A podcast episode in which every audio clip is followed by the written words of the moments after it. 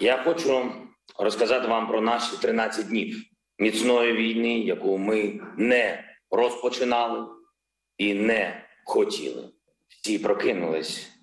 Ми, діти, всі ми живі люди, вся Україна. Vladimir Putin's war against Ukraine appears to have reached an inflection point.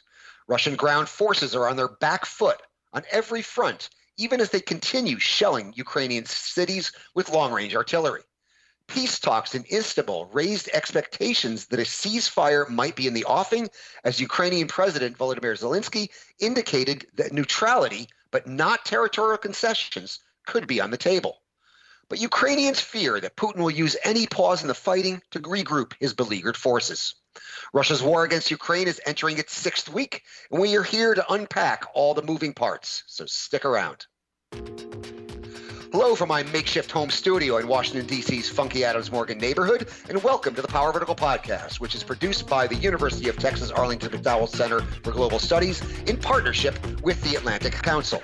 I'm your host. My name is Brian Whitmore. I'm an assistant professor of practice at the UT McDowell Center and a non resident senior fellow at the Atlantic Council's Eurasia Center. And joining me also from Washington, D.C., is retired U.S. Admiral James Foggo, who has served as commander of the U.S. Sixth Fleet, of U.S. Naval Forces in Europe and Africa, and of the Allied Joint Forces Command in Naples, Italy. These days, he is the Dean of the Center for Maritime Strategy, a Washington based think tank that is part of the Navy League of the United States. Welcome to the Vertical, Jamie. I've been wanting to have you on for a while. Brian, thanks so much for uh, bringing me on your podcast. Uh, it's a real honor to be on Power Vertical with you, uh, especially with your expertise in uh, all things happening in Europe, Eastern Europe, and particularly the Russian Federation. Yeah, no, it's an honor to have you on here today. It's, it's just it's just going to be the two of us, so I thought we'd just have a, a pretty casual conversation. And what I wanted to do was have a discussion about two aspects of this war. Um, the military situation on the ground at the moment which as i noted in my intro appears to be to, appears to have reached an inflection point. Um, then in the second half i wanted to focus on your wheelhorse and look at black sea security. So let's start now with the situation on the ground um, the the Russian advance on major Ukrainian population centers has been stalled in its tracks for weeks. Kiev and Kharkiv are still standing. Mariupol, miraculously, is still hanging on, and Russia is only just barely hanging on to Kherson, which is the only major city that it has been able to capture. There have been noises out of Moscow that Russia is going to refocus its offensive on eastern Ukraine and try to consolidate its control of the Donbass region, but none of us are quite sure how seriously to take that assertion. A good rule of thumb with the Russians is watch what they do, not what they say. Jamie, what do you see happening on the ground and what are you watching for at the moment on the ground? Well, thanks a lot, Brian. And uh, as you know, I'm a naval officer, but I do pay attention to the ground or the land domain and what's been happening here uh, in Ukraine. I find uh, the whole thing uh, tragic, but also interesting and a fascinating case study in modern warfare. And so, if I could, I want to uh, chat a little bit about the Russian O plan uh, I would subscribe that term to them as though uh, you know we would operate uh, as combatant commanders around the world. And I think this this Russian operational plan for war has failed or is failing. And um, I want to go back to you know my roots. Uh, I had two grandfathers in World War One. Uh, in the trenches with Commonwealth forces alongside France against Imperial Germany. One of them then continued into World War II. And my father hit the beach in Normandy at D plus 45, about 45 days after the Allied landing. And so, you know, I've always been a uh, kind of an amateur history buff. But if you want to go back and look at, you know, Hitler's assault on Russia, Operation Barbarossa, his generals didn't want to get involved. He didn't allow himself enough time before the onset of winter. He didn't take the lessons learned from Napoleon. His supply chain and uh, logistic support to the troops of the Wehrmacht, which uh, was a pretty effective army was poor. Uh, their leadership was good. Let's contrast that with what's going on in Russia right now. Uh, conscripts are leading on the front line. They were overconfident because of we subscribe uh, the Gerasimov doctrine to what transpired in Crimea in 2014. Mm-hmm. And what transpired there was the Russians just walked in. But for the most part, in Crimea, it was a Russia friendly crowd living in the eastern part of Ukraine. Mm-hmm. Uh, after uh, there was no resistance, there was a referendum, legitimate or illegitimate. The people voted to stay with Russia. Uh, so, with that confidence and with that preponderance of troops 190,000, 200,000 Putin made the decision to cross the line and invade.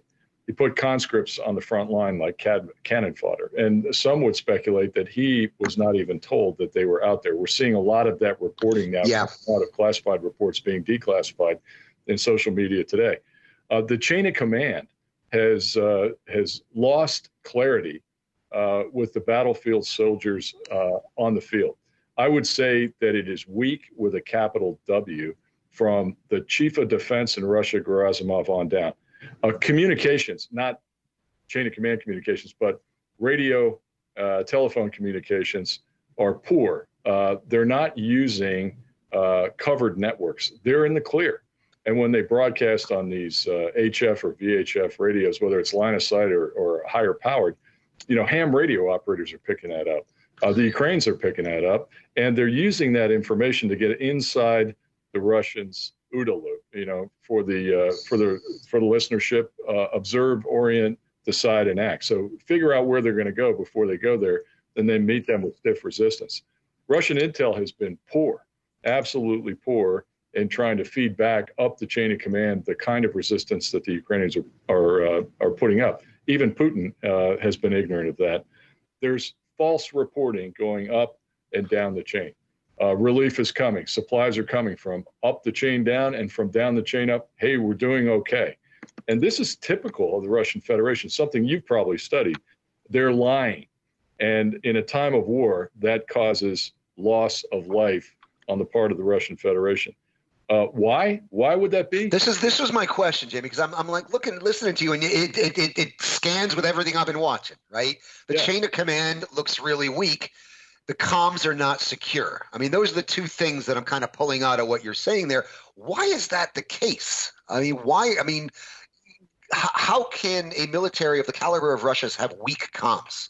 How can you have such a weak chain chain of command that, that's breaking down? Why are so many generals close to the front and getting killed? What what is did we just overestimate the Russian military, or is is something else going on here? Yeah, so I think we did overestimate uh, the ground forces and the air forces of the Russian military. Later on, I think we'll get a chance to talk about uh, the Russians in the maritime domain. I'm particularly concerned about the uh, undersea domain, but we'll save that for later. So the first problem I see is a lot of the equipment that's failing out there. You know, you it's not just communications equipment and having to use uh, radio telecommunications in the clear. It's things like uh, massive truck tires or you know uh, uh, vehicles that you know are these big two and a half ton trucks buying Chinese made tires that are failing out in the field because they're inferior. Uh, there's also a lack of training. one of the things that I've observed is prior to the big exercise I led in Europe, Trident Juncture, it was 50,000 soldiers, sailors, airmen, and Marines. The Russians had done one called Vostok. Mm-hmm. They boasted or they claimed that it was 300,000 personnel. And I said, well, that's a lot, you know, and it was a big lift for us to get 50,000 people in the field and move seven equivalent brigades in, in 30 days. How did they do that? Well, a lot of people told me, again, this comes down to the false reporting. Uh, so if you took a company of personnel and put them in Vostok, you either counted a whole battalion or a regiment. Uh-huh. If one ship of a squadron went out or one submarine of a squadron, they tend to count the entire squadron as participatory in that exercise, and therefore the numbers uh, get inflated. A lot of times when they go out for an exercise, it's not really an exercise. The exercise is just getting people out to sea or into the field. They don't do any mm-hmm. real training they don't have an NCO cadre, non commissioned officers like we and Western NATO democracies do. And those are the leaders in the field. So the conscripts are out there. You know, a lot of them that are being captured and interrogated are saying, we didn't know we were going into Ukraine. They just told us to get in our tanks and drive to the west. And suddenly we find ourselves being shot at.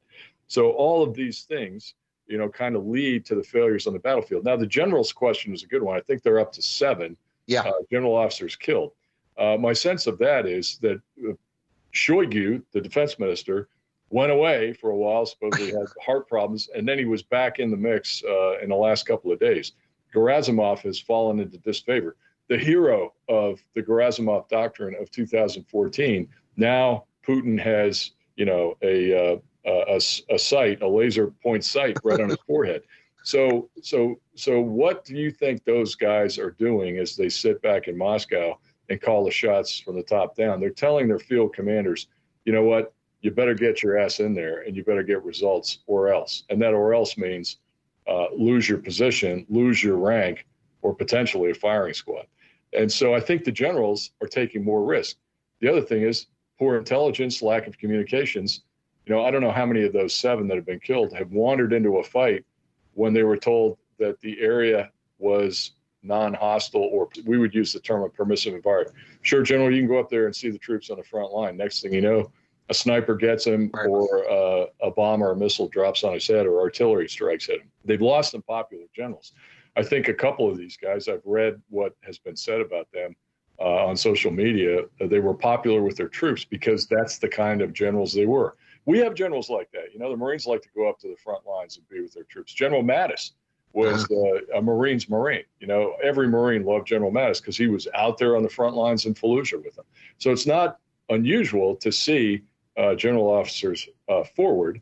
Uh, you, they wouldn't pick up a rifle and fight with the uh, the guys on the front line, but they want to find out what's going on. And they're in a vulnerable position now because they have to be there to call mm-hmm. the shots. There's no NCOs, leadership's poor.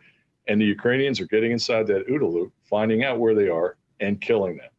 And I think that might be a plausible explanation for what you're seeing there. What about the comms? I mean, this this to me is really puzzling because I mean that that just seems so basic that you have secure comms in a battlefield. Yeah, I think uh, I was surprised by that too. And there was a great report by the New York Times last week that had uh, some of these radio intercepts uh, online. Mm. You could listen to them. Yep. And uh, you know, one particular call sign kept coming back and coming back and coming back, and uh, there was frustration. There was, uh, you know, temper tantrums. Uh, mm. This one guy with this one call sign was uh, weeping on the radio because he wasn't getting air support. Obviously, the people that were affiliated with him were being killed. And then a Ukrainian voice came on uh, speaking Russian, and there was a translation. And it said, uh, you know, call sign such and such. It is better to be a deserter than fertilizer. Leave uh-huh. now. And so, you know, uh, there's probably uh, a couple of things happening. There's uh, jamming going on. Uh, electronic warfare may not be as sophisticated as what we're doing in the West, but I'm, I'm sure it's impacting their ability to communicate up and down the chain of command. And when the troops can't talk to one another, they get frustrated and they may just violate uh, a security rule and say, "To heck with it! I've got to get air support, so I'm going out in the clear." And uh, uh, you do what you got to do uh, to survive. I just see it as uh, as sloppy, uh, unprofessional, and what it looks like. It, it's not a professional army out there. It looks like a, a bunch of undisciplined rabble in the battlefield. That then leads to other problems, second and third order effects of that these guys, the Russians are out in the field. They don't have supplies. They don't have ammunition. A lot of them are being killed. They're not even picking up their dead. Right. I mean, I no modern army in the West would ever tolerate that. I mean, we go back and we leave none of our brothers and sisters behind. They're not picking up their dead. And, you know, I wouldn't be very motivated if I was a conscript and I'm in the front line. And I know because as I've come up through the line, uh, I see a mobile crematorium in the rear area you know, which is going to be, you know, my coffin if I get right. That does not exude confidence from the troops in the in the forward part of the battlefield. You know, this is gets just yet another one of these examples is that like Russia is never as strong as we think they are, and they're never as weak as we think they are. Right? We need to kind of, as our our mutual friend Michael Kofman says, we need to right size them um, because we've been kind of looking at the Russian military like it's like it's a thousand feet tall, and and it's it's it's being exposed as a as, as a paper tiger. If I can mix my metaphors there. One of the things I wanted to get into, Jamie, is that the changing Russian operational plan because there seem, does seem to be a shift going on right now. The initial plan was to to decapitate the Ukrainian regime, to come down from the north in Belarus to Kiev, um, come down from Russia into Kharkiv, and then come come from the south from Crimea, and effectively decapitate. They came in in a lot of different vectors here. How do you assess the original operation plan, regardless of how uh, incompetent the execution was? The initial plan, and where? How do you see that plan shifting now? Yeah, you know, as von Moltke said, uh, no plan survives first contact with the enemy. and uh, this plan, like I said, failed or failing. Was it a good so, plan, though? Uh, no, I think it was a bad plan. It was a bad plan based on bad assumptions. The mm-hmm. assumptions were that Ukraine wouldn't fight, that uh, Russian uh, forces were superior, that Russian supply lines and logistics support would be just fine, that the campaign would last. Uh, you know, we've seen uh, unclassified uh, intelligence reporting or stuff that's been released that the expectation was the Russians would be in Kiev and everybody would be waving a Russian flag, similar to what happened in Crimea, in five days or less. And that did not happen.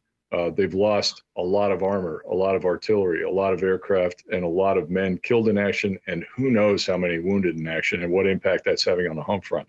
So they are regrouping and pulling back. This then gets to the, the same thing, you know, I was talking about the trust deficit in the peace negotiations. I mean, uh, there's been promises made that as we pull back from Kiev into Belarus, uh, we won't be conducting any offensive operations yet long range fires continue into places like Kiev or Kharkiv uh, or Cherniv and Mariupol. Mariupol's been, I mean, 95% of the dwellings are destroyed. I mean, if the Russians think they're going to save the city, they destroyed the city to save the city for, you know, the Russian Federation. And, and you know, it's just absolute and total carnage there. And it, it, it constitutes a series of war crimes that have taken place. Um, the, the desperation in uh, where the Russians are now is coming out in some additional reporting, Brian, which you may have seen, and that is that uh, today uh, the Duma is proposing legislation uh, to direct uh, the induction of 135,000 conscripts to fill in some of the gaps. Again, uh, you have to train these people. And there's other reporting out there that the Russian schools, commands, and the trainers are being emptied out. You know, these are guys in the rear area that, uh, you know, effectively in a Navy term, go to shore duty for a little while, spend time with their families, and train the troops. Well, they're being put into the battlefield, which means who's going to train the conscripts? They're uh, they're complicating their problem, and that's fine by me. I mean, if you think about it, uh, another World War II example: Eisenhower and De Gaulle arguing about taking uh, the capital city of Paris, and Ike's position was Paris is guarded by uh, German soldiers uh, who are made up of old men and young boys. It's not important. We're going to go around it. De Gaulle insisted. So they slowed the fight down a little bit so they could liberate Paris mm-hmm. in grand fashion. This is kind of what's happening, I see, uh, on the ground in Russia as they regroup, taking schools' commands and putting them in there. Uh, soldiers that may not be trigger pullers are going to go into the fight. Does that make them a more effective fighting force? No, I think it's a desperation measure, and I think it's going to show in continued performance on the ground. Mm-hmm. They can't fix this overnight. You know what they ought to do is just call it quits and go home and say, you know, if if we're going to ever attempt an operation like this ever again, we need to clean house and get rid of all our leadership and do a complete reevaluation uh, of our situation and our ground forces. But they're not going to do that. They're not going to. They're driven by a fanatic who wants to take over Ukraine, an unreasonable man and he doesn't get truth. Nobody speaks truth to power because they fear that it'll be off with their head, and that's just no way to run a uh, a professional organization. Thank goodness it is that way because otherwise, if they've been successful on the battlefield, we may not be having this conversation. Right, we'd be having a very different fail, And I want them to continue to fail, and I want Ukraine to have their their freedom and their democracy. As do I. Um, and but I do not expect them to pull out. Um, I don't expect them to give up on their their overall strategic goal of subjugating Ukraine. So what we're seeing now is a a, a change of, of, of tactics. Um, now this this renewed focus on eastern Ukraine and on the Donbass, I think is kind of focused on potentially two things: uh, creating that land bridge from the Russian Federation to Crimea and for that, the linchpin of that, of course, is Mariupol, which is why I mean Russia's not trying to. They want that land. They want that that that territory to be able to connect Russia to Crimea. That that's number one, and then number two. If they can get past Mykolaiv, where the Ukrainians are putting up an absolutely heroic fight, um, then the next the next item on the agenda is going to be Odessa, which would be Ukraine's last last port. So I see this this effort to kind of take that kind of crescent shaped uh, strip of land. Um, but that's still not going to be enough for them. And then there's talk of a possible attempt to partition Ukraine. How do you see that playing out? Do you see do you see anything on the ground that suggests that that might be successful as a plan B? Uh, yeah, uh, on your plan B, I agree with you wholeheartedly. Getting that land bridge is something that has been a Putin objective for a very long time. You know, after he got into Crimea, what did he do? He created a bridge across the Sea of Azov, but it was insufficient for the amount of commercial traffic or military traffic that that he wanted to consolidate his gains in that territory and also strangulate or strangle uh, the Ukrainian interests in the port of Mariupol. But he's fairly successful in that. Now that he has uh, rolled the dice and taken this uh, this big chance with all of his forces and taken huge losses, I see the the pullback as a reevaluation of the plan. And somebody, either he came up with it himself or the general officers and the defense minister convinced him, hey, we can still declare victory if we get this crescent that takes us all the way, not just Mariupol uh, and Nikolaev. And, and, by the way, Nikolaev, I mean, it was uh, heartsick for the Ukrainians a couple weeks ago. Uh, I've been on their flagship, the Hetman Sahaidachny, and uh, it was an old FSB patrol frigate, uh, which they got a hold of uh, in the partition. And they called it their flagship. And they had that thing painted up and cleaned up, big holiday colors. I was on it in Odessa and the commanding officer was ordered uh, by the chain of command to scuttle it in Nikolaev. So it's yeah. over on its side. And I did a comparison side by side. As a naval officer, you know, must have made the uh, the CO sick to have to do that, but we didn't want that to uh, fall into Russian hands. And so from Nikolaev down to Odessa. Now Odessa is an interesting case, uh, Brian, because you, you, know the Russians, you know the history over there in Ukraine. There's mm-hmm. both Russian Orthodox, Ukrainian Orthodox uh, presence in Odessa. There are Russian and Ukrainian presence in Odessa. It's a, it's a cultural city of museums, uh, of uh, history, uh, of grand écoles, you know, and uh, churches like uh, Lviv. And uh, something says to me that the Russians would prefer to take it intact, but they know they can't do that. And they're going to have to make a decision. That's, I think, part of the calculus. The second thing is the resistance there will be absolutely heroic as it has yeah. been anyplace else. And yeah, it may be even worse than what we've seen before. So when President Zelensky two weeks ago was uh, broadcasting, the Russians are coming, the Russians are coming, they're going to come in an amphibious assault uh, from the sea, everybody pulled back and sandbagged the town. You've seen, you know, uh, in social media, all the tank traps, uh, mm-hmm. all the sandbags, all the rubber tires that are ready to become, you know, the barricades of Les Miserables in Paris in 1789. And so they're going to put up a fight, and the Russians might get ashore, but I don't think they're going to get any further than that. The other thing that was interesting was to watch what happened to those uh, three ships in Mariupol, and uh, one or two destroyed, and the others beating feet out of harbor. I think that was was a shock to the Russians. Yeah, and uh, the Navy certainly was surprised. They were boasting about their presence there. We're here. We've got resupplies for the troops you know, yet another uh, uh, sever in the lines of communication and logistics to the troops in the field when those ships were either destroyed or left port. So uh, they they will not forget that if and when they plan or execute an assault on Odessa.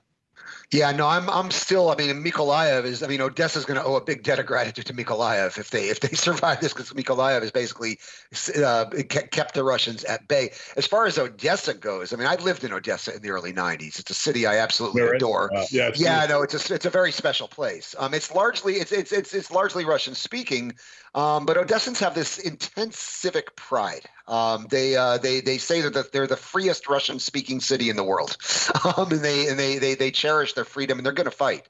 Um, they also are known for their humor. Uh, those those those people, you know, putting the sandbags up and the barricades up. I, I, guarantee you, Jamie, they were cracking jokes the whole time, and those jokes, I guarantee you, were absolutely hilarious. But do you? I mean, you, so you don't see this this changed tactic working in the West? You don't see them kind of capturing what they've set out to capture? No, I think uh, obviously they haven't made it as far as their goals uh, originally uh, were laid down, and you know I don't I don't have visibility into that. Uh, you know, only the the Russian right. general staff, maybe our intel community does, but uh, they've pulled back and they've relied on uh, less ethical measures mm-hmm. of fighting the war with long range fires and indiscriminate you know, Grad rocket launchers that they used in Grozny, that they used in Aleppo. Mm-hmm. And this then puts them in a very bad position with re, uh, respect to the rest of world opinion because they've committed war crimes. They've, uh, they've attacked uh, uh, occupied areas, uh, residential areas where civilians are living. They've done incredible collateral damage. They've killed, you know, mothers, grandmothers, children. Mm-hmm uh, they have not allowed for humanitarian corridor. Again, the trust mismatch. Sure, you can leave Mariupol in a humanitarian corridor, and people are killed the next day because they're being shelled. Uh, absolutely horrendous. And uh, I just, I, I, you know, I knew that uh, the Russians were tough, but I never expected this kind of carnage to be inflicted on fellow Slavic citizens. I am just stunned by the uh, the brutality and uh, and the lack of concern for any of the uh, civilian elements here. So uh, they may be wanting to split the country in two. Again, the the Ukrainian resistance has been spectacular, and you know what? Those supply lines are holding out. Uh, stuff is flowing in there. The more atrocities that take place on the ground, uh, the more the West and the proclivity of the West to provide Ukraine with what it's need what it needs. So we haven't seen a no-fly zone yet. We haven't seen MiG 29s going in there, but we're starting to see other weapon systems that weren't around in the beginning of the war. Yeah. Remember, the Germans originally said, We'll give you helmets. And uh, this has completely reversed uh, the position of the German government in policy and probably German public opinion. So now we have 2% GDP, $100 billion. They're buying the F 35 and they're flowing weapon system, albeit slowly, into the Ukraine. Zelensky hasn't been exactly happy with that, but that's a big turnaround for the Germans we saw the U.S. provide Switchblade, you know, the drone that attacks troops or small vehicles on the ground. I submit that they need more stuff to defend the coastline. You know, they need coastal defense cruise missiles. Again, we missed our opportunity in 2014. That's right. when the lethal should have been flown in there. And I think you and I talked about this on another podcast. They don't have the luxury of Patriot like uh, right. do and we do, and some of our counterparts who have purchased that system. It's a damn good system. They also don't have the luxury of Iron Dome that Israel has to protect pretty much all of the territory of Israel. And I'm amazed at how well that system works. It's like 95% mm. uh, PK or kill ratio when an incoming uh, missile, a ballistic missile, or a round comes from the occupied territories into Israel. They don't have that. So they're having to make up for it with their grit, with their determination, and with stingers. But you know, as this lull takes place in the conflict, I say flow more of this stuff in there. Mm-hmm. You know, and uh, and perhaps uh, you know, the Poles have a great missile. It's a Norwegian strike missile on a truck, and it's mobile. I mean, we have a mobile harpoon, uh, but that that's a tough policy decision for right. Governments and for the U.S. government in terms of uh, escalation and the impact on you know where are where's the other side on the threat of uh, tactical nuclear weapons or chemical weapons right and before before we move into the second half and talk about that maritime security piece i did there's one other thing i wanted to touch on and that's um, i mean the, the pentagon says basically russia's regrouping their forces they haven't really given up on kiev it's just a pause and at the same time we have these peace talks that went on this week in istanbul um, when in the, the contours of a potential deal seem to be kind of emerging. Um, the the idea was that Ukraine would give up its, its its aspiration to join NATO and pledge neutrality. That you'd have a 15 year negotiation about the future at Crimea, and that Putin and Zelensky would decide the future of the Donbass. When I was looking at this, one word just kept popping into my head, and that word is extortion it's not like Ukraine wanted this war. Russia is bombing civilian centers, and they're basically saying, "We will stop if you do this." It's it, it, it, looks like geopolitical extortion to me. You correctly pointed out, Jamie, that they've clearly committed war crimes in Mariupol and elsewhere. Um, how can we possibly come to some kind of a peace agreement here when this is when it's effectively extortion? You're absolutely right, Brian. It is extortion. And uh, this gets back to that uh, say do mismatch or lack of trust uh, in the negotiating process. Why would you trust the Russians when they're committing war crimes? Why would you trust the Russians when they're lying about uh, humanitarian corridors or the pullback of troops and a ceasefire and it doesn't happen? And the next night, you know, there's a rain of rockets or bombs or artillery onto a city that was supposed to be uh, left alone in a supposed ceasefire you know, the other thing about the uh, the extortion in the deal is uh, Roger, no NATO membership. I think that's become intuitively obvious to President Zelensky that you know his pleas for a no-fly zone uh, have not been fulfilled, and uh, he sees uh, his timeline for NATO membership. It was frustrating before; it's even more frustrating now. Uh, but there's other things. Uh, apparently, part of this deal was to allow Ukraine to have EU membership.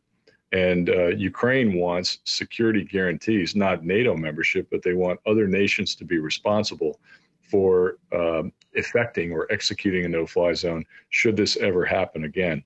Uh, that's going to be uh, a tough negotiation, mm-hmm. not just with the Russians, but also with those uh, Western powers that would be responsible uh, for conducting that no fly zone. It doesn't say anything about, you know, uh, holding people to account on the Russian side right. for war crimes. It doesn't say anything about reparations from Russia to rebuild, uh, you know, the cities that have been absolutely devastated. You know, Mariupol looks like Warsaw in World War II after the Germans were done with it. Uh, the Poles rebuilt Warsaw, and it's spectacular what they mm-hmm. did. But that took money. That took a Marshall Plan. I don't see that happening. Uh, you know, in the in the deal or uh, well, that that 300 billion we froze from their their, their central bank that, assets might be used for that. That, that may be useful. I've heard that floated actually. Is that right? Yeah, yeah. and that would certainly uh, that would certainly be a better use of that money, and it should never return to the Russian Federation.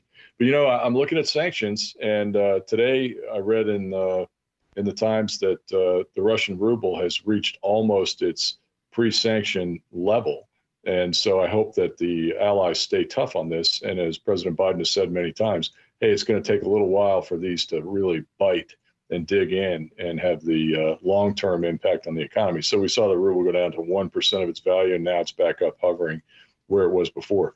The other wild card here is what are other nations doing uh, to bail Russia out? Uh, maybe not because of for, for moral or uh, ethical reasons, but because of necessity you know, you've, you've got uh, an intransigent, intransigence in India, uh, yeah. a similar intransigence in Israel for a lot of reasons. Um, and you've got China, the mm-hmm. wild card there. Uh, they can do a lot to support uh, their Russian frenemies. And I fear that, uh, you know, if Xi Jinping decides to take that route, he's going to end up on the wrong side of history but uh, he'll never be held accountable for that either. So Russia has a couple of safety nets that they can turn to. And uh, this thing could be prolonged for a very long time. The other thing was interesting is, uh, you know, the story about the oligarch Abramovich taking a handwritten note from Zelensky to Putin and Putin becoming furious and saying, tell him I threw it in the trash. So uh-huh. that, that really kind of pours cold water on any kind of a peace process or uh, trust in a negotiation strategy between uh, the Ukraine and Russia. This has put China in a very difficult position, but at the same time, it, it, it's given China a bit of an opportunity as they, they they watch Russia and the West go at it. This is a good point to shift gears. Um, in a few moments, we will continue our discussion and look at how the war in Ukraine could change the nature of Black Sea security. And we'll have that discussion with someone who knows a thing or two about maritime security. I'd like to remind you, you are listening to the Power Vertical Podcast, which is produced by the University of Texas Arlington's McDowell Center for Global Studies in partnership with the Atlantic Council. I'm your host. My name is Brian Whitmore. I'm an assistant professor of practice at the UTA McDowell Center and a non resident senior fellow at the Atlantic Council's Eurasia Center. And joining me from Washington, D.C. is retired U.S. Admiral James Foggo, who has served as commander of the U.S. Sixth Fleet, of U.S. Naval Forces in Europe and Africa, and of the Allied Joint Forces Command in Naples, Italy. These days, James is the dean of the Center for Maritime Strategy, a Washington based think tank that that is part of the Navy League of the United States. I'd also like to remind you you can subscribe to the Power Vertical podcast on iTunes, Google Podcasts, Stitcher, Spotify, SoundCloud, and TuneIn. And if you do, please leave us a big fat five star rating and review, as that helps our visibility. You can also access the podcast, read the Power Vertical blog, and access all Power Vertical products at powervertical.org. And you can follow us on the Twitter at Power Vertical. Я хочу розказати вам про наші 13 днів міцної війни, яку ми не розпочинали і не хотіли. Всі прокинулись. Ми, діти, всі ми живі люди, вся Україна. So you just need to look at a map to understand the ferocity of Russia's assault on Mariupol. Capturing that strategic port city would allow Russia to establish a land bridge to the annexed Crimean Peninsula. And you just need to look at a map to understand why Ukraine is fighting so fiercely to keep the city of Mykolaiv from falling. Because if Mykolaiv falls, then Russia will have a clean shot at the vital port of Odessa. And if Odessa falls, Ukraine loses its access to the Black Sea. Jamie, you know more than a thing or two about Black Sea security. How do you see the battle for the Black Sea coast in southern Ukraine? And how important is this for the broader issue of Black Sea security going forward? Brian, thanks a lot. And you've been over uh, to my old headquarters in Naples and have helped me with this analysis over time. And uh, I want to talk a little bit about the Black Sea uh, ambassadors conference that uh, that you participated in, and that, and that you, you, were a very gracious host at, I might add. well, no, and and you were uh, brilliant in explaining the intricacies of how the Russians think. But let me get to that conference in a minute. If I could, with your indulgence, I'd like to kind of take you back to a theory that I floated to a number of people here in the last month in Washington, and it's really a boiling frog scenario that's been going on in the Black Sea uh, since the Cold War, since 1986. And I'll start with a data point there. Although things changed dramatically with the fall of the Soviet Union in 1990, but uh, back in 1986, there was a landmark incident between U.S. Navy vessel, the USS Yorktown, and the Russian or the Soviet frigate Bezzavetny. Now, uh, Yorktown was running a freedom of navigation operation, and it was challenging a Russian baseline in the Black Sea uh, near Crimea. And basically, as you go for your readers, it's like uh, the Gulf of Sidra off of Libya. You get you just can't draw a line from one point, uh, the the highest or the most uh, seaborne uh, point of uh, land, to the next most seaborne point of land, and draw a line across and say you can't come into my bay or my area. That's a baseline. The baseline for 12 nautical miles from land, territorial waters, has to be driven or it has to be drawn along the coastline so mm-hmm. it does mm. not extend uh, into an area that is that would be contested under UN Convention conventional law of Sea. So uh, Yorktown was in there running through one of these baselines that the Russians observed that we didn't observe, and we were trying to prove a point. Bezzavetny came out, and the two ships didn't have a collision; they had an elision, which is a nice way of saying they had a collision but it was a glancing blow, something he called shouldering, where the Russian ship came in and tried to push the Yorktown out of the way. Raked the deck, ripped off all the stanchions. Uh, an anchor pulled one of the harpoon launchers 180 degrees back, and the, the anchor parted. Uh, both those skippers, to my knowledge, I know the U.S. guy was promoted to admiral and uh, got medals, and so that kind of conduct back then in the Cold War was rewarded. When we got to uh, the fall of the Soviet Union, the 90s, the peace dividend, Francis Fukuyama, you know, the end of history that didn't happen. Um, we then started to have some tension build up again as we moved uh, to the east with NATO members and a lot of NATO members. You know, so some of the former Balkan states, Georgia and Ukraine were on the list, uh, but they had some maturing to do, and uh, they became partners for peace. Uh, back in 2007, I had the privilege of working for the chairman of the Joint Chiefs, Admiral Mike Mullen, uh, arguably, unarguably, one of the best chairmen we ever had. And he made it a point, uh, uh you know, after he'd hired me as a ZA, we went to Brussels, Belgium, for one of his first North Atlantic Council meetings and, and military committee meetings. And uh, the Russian chief of defense was going to be there. Uh, that was General Yuri Baluyevsky. Baluyevsky was the former head of their rocket forces and became chief of defense. And uh, it struck me right away when I saw him in person at the table. He looked just like Nikita Khrushchev. It reminded me for that scene of uh, Enemy at the Gates, you know, where it was Khrushchev running that operation. And, uh, and, you know, short of banging his shoe on the table, uh, Baluyevsky was uh, a bit of a bent trash can in that uh, Russian NATO Council meeting. And it was all about NATO's encroachment of Russia. Well, Admiral Mullen decided that despite that uh, temper tantrum, he would invite him for a counterpart visit. And so Baluyevsky was delighted to come to the United States, and I was able to sit on, on those meetings. And the atmosphere was more cordial than I thought. The, the two men had a great dialogue. And one of the things that Baluyevsky said, said to him was, listen, if you don't stop this movement to the east, and encroachment around us, then uh, Putin will withdraw from the Conventional Forces Europe Treaty, uh, which was bad because CFE is a treaty that exchanges information about military exercise, supposed to build confidence. And uh, pulling out of it means you're no longer uh, obligated by treaty to talk about, well, I'm going to have this big exercise called Vostok with 300,000 people, mm-hmm. and it starts on this date and terminates on this date. And trust me, it's not a precursor to an invasion of any country like we've seen in Ukraine. And that same year, they did a soft withdrawal, and several years later, a hard withdrawal from that treaty. Then uh, the CHOD changed hands. Makarov came in, Nikolai Makarov. He was a logistician, as I recall, and he was supposed to be a great reformer of uh, the Russian Federation Armed Forces. That didn't last long before you know he was given the order to go into Georgia, and uh, that was not a conflict that is as bloody as this conflict in Ukraine is. In fact, uh, you know, much less so. but the U.S. went back in and spent uh, a couple of billion dollars rebuilding Georgia afterwards, and we said we have to do something about the relationship with the Russians. So we're going to push the reset button. You remember that famous picture, right?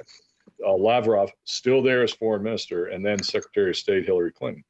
That opened up a whole uh, a new world of collaboration, cooperation between Russia and the United States. And we had this thing called the Russia Work Plan, which you're familiar with. But mm-hmm. day one of the year, January 1st, all the way to the 31st, we're doing uh, chaplain exchanges, the band exchanges. I remember Admiral Harris, when he was Sixth Fleet Commander, went up and marched in a parade in, in Murmansk on May Day. And uh, you know, I don't think he really wanted to do that, but it was part of this part of this work plan. We had the Russians and those Rapuchkas that are in uh, in the Black Sea now participating in Baltops up until 2013. I commanded in 15, no Russian forces. Six, I commanded in 16, no Russian forces. But up until then, they'd come out and they'd kind of, you know, lollygag around the ocean and the Baltic and, and participate in a few things. But the fact is, they were there and they were learning about NATO and we were learning about them. During the run up to the Sochi Olympics, I relieved Admiral Phil Davidson of Sixth Fleet. I remember Phil telling me, hey, you know, uh, uh, last year, we had uh, the USS Mount Whitney and I think it was the USNS Spearhead in the Baltic, one of the expeditionary patrol frigates.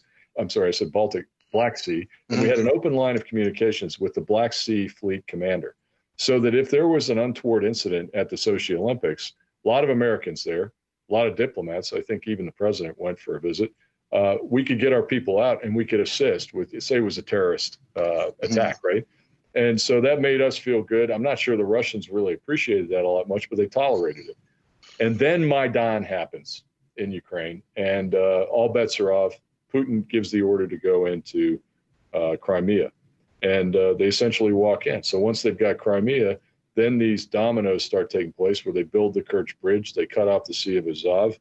And at the time, you came to see us in 2018 for that ambassadors mm-hmm. conference. So we brought in all the U.S. ambassadors from uh, Black Sea nations, and we brought in all the CNOs or the CHODs from those Black Sea nations that were friendly to NATO, including Admiral Voronchenko from Ukraine. Yes. And Brian, you probably remember at the end of that meeting, he stood up and uh, he kind of broadcast the establishment of the Mosquito Fleet. They didn't yes. have a lot of ships. We're giving them ships. We gave them four island class Coast Guard cutters. Hold that thought because I got a comment on that. He takes his Mosquito fleet, a couple of uh, fast patrol craft, and a tug, and thinks he's going to make a run through the Kerch Bridge up mm-hmm. to Mariupol. I remember. By the Russian FSB. They ram the tug, they put a hole in it, they shoot at the fast attack craft, and the two young commanding officers uh, decide, hey, you know, it's better uh, that we call it at this point, and they surrendered those vessels. 27 Ukrainian sailors in uniform were taken prisoner yeah. and put in put in prison in Moscow in one of Amnesty International's worst dungeons in the world. Complete violation of the Geneva Convention. All this is going on, and we act surprised by Russian behavior both on the ground and at sea. So Mosquito Fleet, fleet uh, history will have an opinion on that, but it didn't work out the way Admiral Voronchenko uh, thought it would. And at the time, I had uh, adopted a position of look, you know, if it worked in the Sea of Azov for the Russians, they've essentially taken control of that area. They're strangling Mariupol. They may just export this to the rest of the Black Sea. Yeah. That was my fear. Then we started to see what uh, my good friend uh, Keith Blount, uh, the Marcom commander who's in Northwoods, UK, Vice Admiral Blount, said was the carpet bombing of the northern Black Sea with closure areas that are intended under the UN Convention on Law at Sea to provide a notice to mariners of an extra, a military exercise coming. Mm-hmm. You're either going to launch a missile, you're going to drop a bomb, uh, you're going to shoot a torpedo, or you're going to have a bunch of live gunfire out there, and you don't want fishermen to get in the way and get shot, and you don't want commercial assets to be driving through there unknowing and untoward and getting into the middle of an exercise with live rounds. So you put these things out a couple weeks before, and then they last for the exercise until a certain date, and they expire. They are. It does not give you control of that ocean. And a lot of folks right. don't understand that. It's merely a notice for safety to mariners. And so what the Russians did was they laid them down all over the Black Sea from March of 2020 until they invaded Ukraine. And you know, in the meantime, we're out there doing continuing exercises with the knowledge of the Turks, with the Montreux Treaty, and abiding by all those rules. And we have the largest sea breeze exercise in the history of sea breeze. And I did a bunch of them when I was over there. Sea breeze was initially a U.S. Ukraine exercise. It grew into a number of NATO counterparts in Bulgaria and Romania. So we got all these ships up there, and we have two NATO ships in the port of Odessa. And all of a sudden, their automated identification system, AIS, required by the UN Convention Law Sea for any vessel over 300 metric tons, shows them located off of uh, the harbor of Sevastopol. Now, I, somebody spooked AIS. I don't think we've done the forensics and released results officially, but it's obvious who did that. And by doing so, you think of the ramifications. I mean, the guys that are Russian commanding officers in Sevastopol going to see whether they knew or didn't know that this was a ruse, uh, are spinning up their crews and saying NATO is waiting for us off our right. port. What does that mean? That means you got a hair trigger, you come out, you make a mistake or miscalculation. Uh, sooner sooner than later, you have an Article Five situation, and you've got to deal with that. HMS Defender doing a uh, similar uh, freedom of navigation, innocent passage through a transit lane. Uh, the Russians claimed they fired on it but they did not. They had a reporter on board right. and debunked that. So all these threatening little things are happening in this boiling frog, and then it becomes intuitively obvious that you know 190,000 troops on the border, something's up.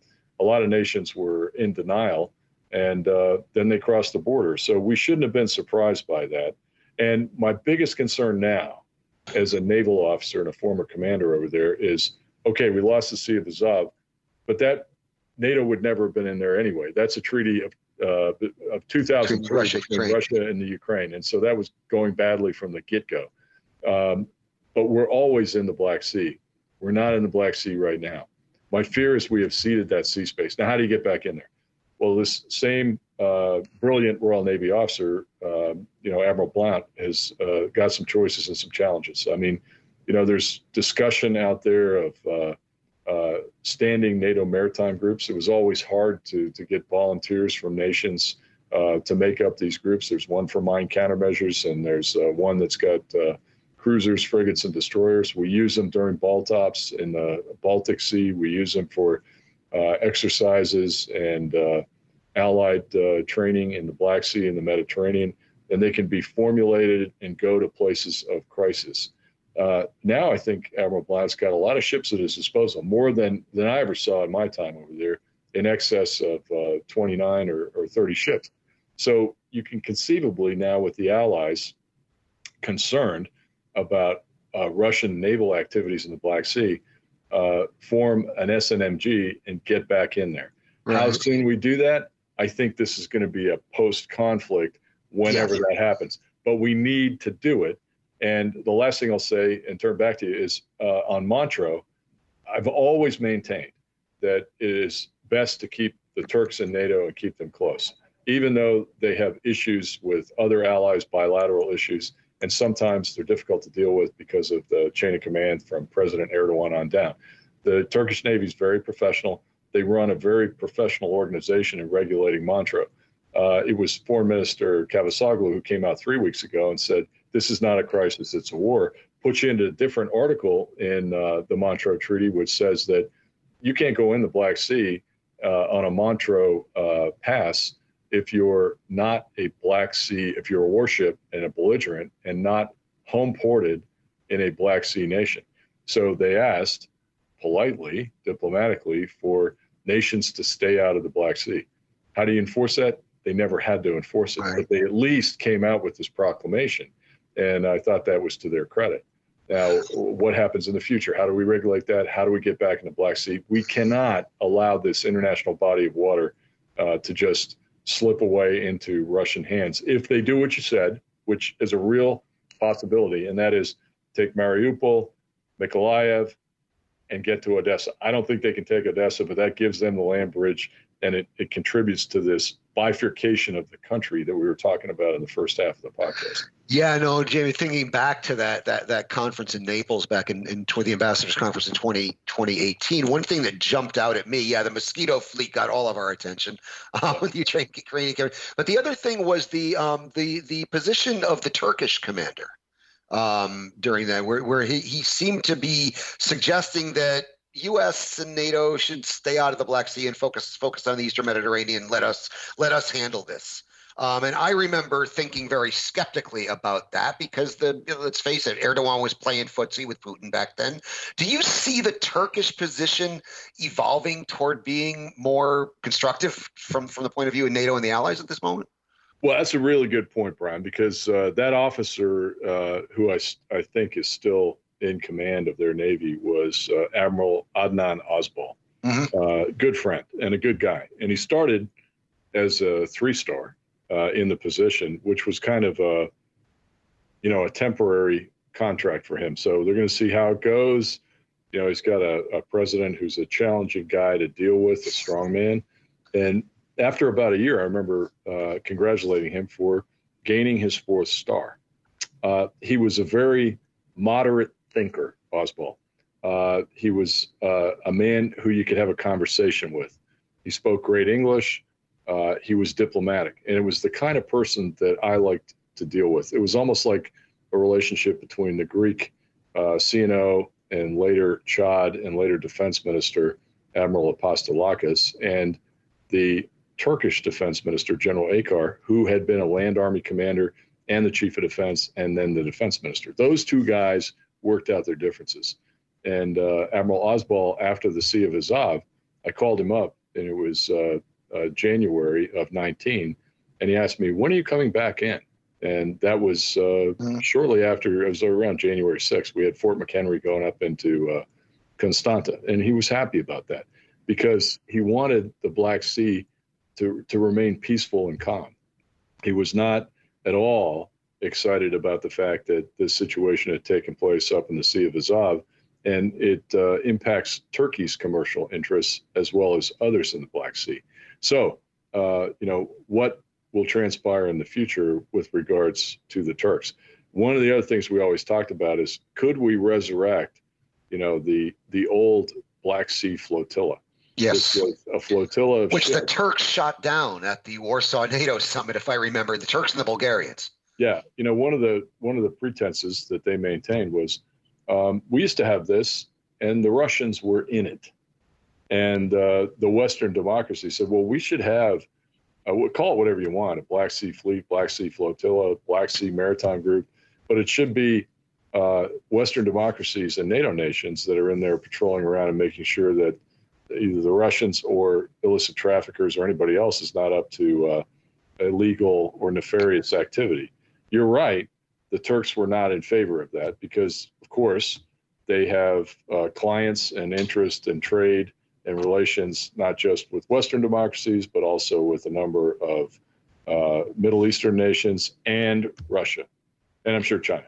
Uh, and so they were not enamored with creating this standing naval force in the Black Sea that would get underway, go out, work together, and exercise. To us, that sounds like normality. That's what you should be doing, right? And uh, to them though it was a it was a non-starter. And and i don't know if this crisis would push them further into the no category of a black sea flotilla or could it have the reverse effect and convince them that you know some rational reasonable reasonable countries uh, should come together and formulate this uh, uh, Black Sea Fleet and maintain uh, stability and security around here and make sure that we can keep sea lines of communications and baselines and port facilities open.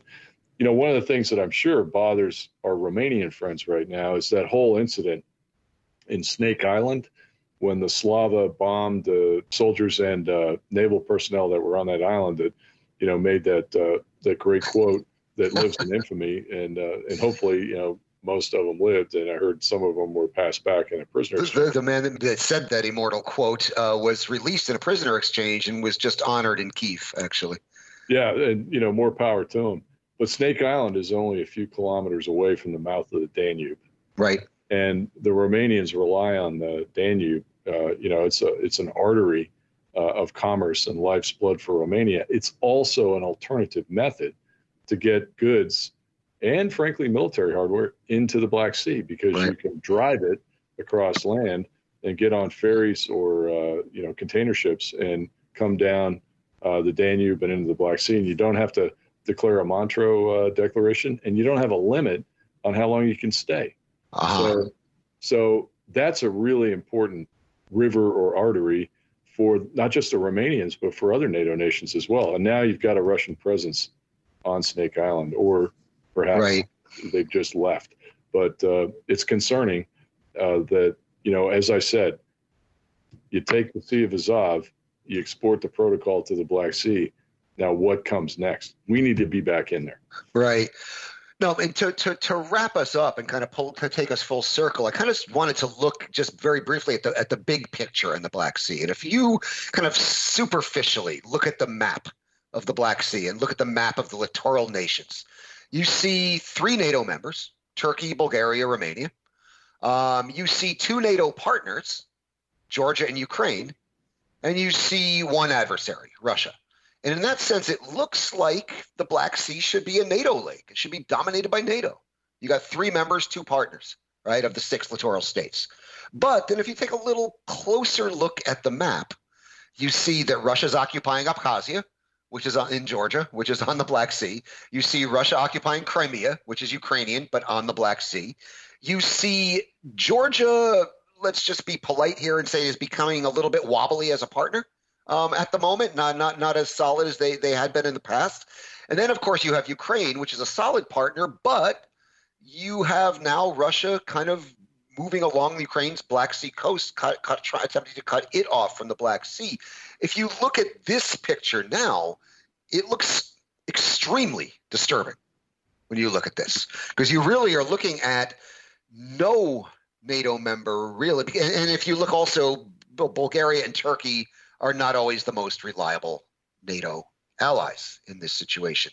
So when you look at this big picture, are you how disturbed or how concerned are you? Yeah, you paint uh, a fairly accurate picture of the situation, and uh, this gets back to you know in the beginning of that boiling frog scenario, 86 or 2007, pick your date, or 2014. Um, we did not act, uh, you know, with with speed and uh, with the proper uh, uh, sense of emergency to try to do something about it. Um, so, Abkhazia, Crimea, uh, Georgia, yes. I mean, after the attack on Georgia in 2008, it was decided that Georgia needed a Coast Guard, but it didn't need a big Navy along the lines of what uh, Romania has. Uh, the one nation that you didn't mention was Romania, who Romania. is tough with well, us. Romania is a solid ally. They That's are why solid, I didn't mention solid. You know, they're, they're struggling to get a frigate out there, and I've yeah, no, I did. I didn't mention them as part of the problem because they're, no, no, no, no, not yeah, part of the problem. yeah, that's, that's what I mean. I want to, I want to, you know, foot stomp the fact that they are solid. You know, I know all their general officers and uh, and their uh, CNO. I also know the Bulgarian CNO, and and that's a good relationship too. But they do have uh, Bulgaria does waver a little bit and uh, somewhat in the Russian camp, and they have a diaspora inside Bulgaria and a political situation that causes that. Romania solidly uh, in the alliance and uh, one of our greatest partners out there, but with an older fleet. They've got to recapitalize that fleet and they got to get those frigates out there. And so you're right. You know, at one time it should have been a NATO lake. Uh, we've let a lot of that opportunity slip away. And right now we have we are in the process of ceding or have ceded, you know, a maritime battle space that we need to get back. We need to get back in there. And I, and I get what you say about the Turks and uh, their position, which flip flops back and forth in Ukraine right now, is fighting predominantly a, uh, a land war. You know, why is is Ukraine fighting a land war? Because we didn't make the maritime a priority. I think that was a mistake. Uh, when we transferred the four island Coast Guard cutters to Ukraine, you know, my chief of staff went up there and did a commissioning ceremony when I was in Naples uh, for me as my stead, and we stripped all the weapons off of those things. They were in Baltimore Harbor. Admiral Voronchenko came over. He shot the ones he wanted as part of excess defense articles. And we took off the forward deck gun and didn't give him a gun. Said, well, if you want one, you can obtain one yourself or get it through foreign military sales. So, you know, what, what good's an unarmed ship? They use it for right. training. Um, and then this goes to a broader question of what is NATO's maritime strategy? The last time it was updated was 2011. And the NATO strategic review of uh, uh, November draft uh, January 2020, so November 19, January 2020, uh, you know, it said we're going to have a, a maritime strategy. Maybe this catalyst will force that function. For me, I was always irritated that we run to the sound of the guns. Something happens in the Baltic, we go to the Baltic. Some crisis happens in the Black Sea, we go to the Black Sea. Some crisis happens in the Eastern Med. You got a huge Russian presence there now where there was virtually none in 2011 when I started over there. We run to the Eastern Med. Something happens out in the, the North Sea or the North Atlantic, uh, we go out there. You've got to be able to spread that peanut butter evenly over the bread or right. be able to be agile and flexible and move. And this then gets that issue of a lot more robust flexible, and well resourced standing NATO maritime groups as part and parcel of that broader strategy, which I hope the alliance comes up with when they're done with this crisis phase of uh, of uh, reinforcement of Eastern Europe and what's happening in Ukraine. Yeah, no, the the, uh, the, the geopolitical situation in the world has changed dramatically since 2011, to say the least. Um, and this this discussion of of, of of of Black Sea security is just another example of how the security implications uh, and the political implications of this war in Ukraine extend far beyond Ukraine. This is a this is a watershed paradigm shifting event going forward. And that's a good place to wrap it up. So on that we sh- on that note we shall wrap it up. That's all we have time for today. I'd like to remind you you have been listening to the Power Vertical podcast, which is produced by the University of Texas Arlington's McDowell Center for Global Studies in partnership with the Atlantic Council's Eurasia Center. I'm your host. My name is Brian Whitmore. I'm an assistant professor of practice at the UTA McDowell Center and a non resident senior fellow at the Atlantic Council's Eurasia Center. Uh, joining me from downtown Washington, D.C., has been retired U.S. Admiral James Foggo, who has served as commander of the U.S. Sixth Fleet, of U.S. Naval Forces in Europe and Africa, and of the Allied Joint Forces Command in Naples, Italy. These days, James is the Dean for the Center for Maritime Strategy, a Washington based think tank that is part of the Navy League of the United States. Admiral, thank you for an enlightening discussion. Brian, thanks very much for having me on your program. Wonderful podcast. Uh, can't wait to uh, listen to the whole thing as it's released here and uh, put it on our website here at the Navy League Center for Maritime Strategy for other people to enjoy. Uh, it's been a real pleasure, and uh, let's do this again. Yeah, let, let, let's do this again, and let's get our mutual friend, General Ben Hodges, on the program with us so you guys can make Army Navy jokes with Absolutely. each other. I'd also like to thank our awesome production team in Arlington, Texas. Lance Is in the virtual control room. He keeps all the lights on and all the complicated machines well oiled and in working order throughout our discussion. And Zachary Smith handles our all important post production duties, cleaning up my many messes and making us all sound a lot better than we do in real life. I'd also like to remind you you can subscribe to the Power Vertical podcast on Apple Podcasts, Google Podcasts, Stitcher, Spotify, SoundCloud, and TuneIn. If you do, please leave us a big fat five star rating and review as that helps our visibility. You can also access the podcast, read the Power Vertical blog, and access all Power Vertical products at powervertical.org. And you can follow us on the Twitter at Power Vertical. Join us again next week. And until then, I leave you with the ambient sound mix that's been prepared by our production team.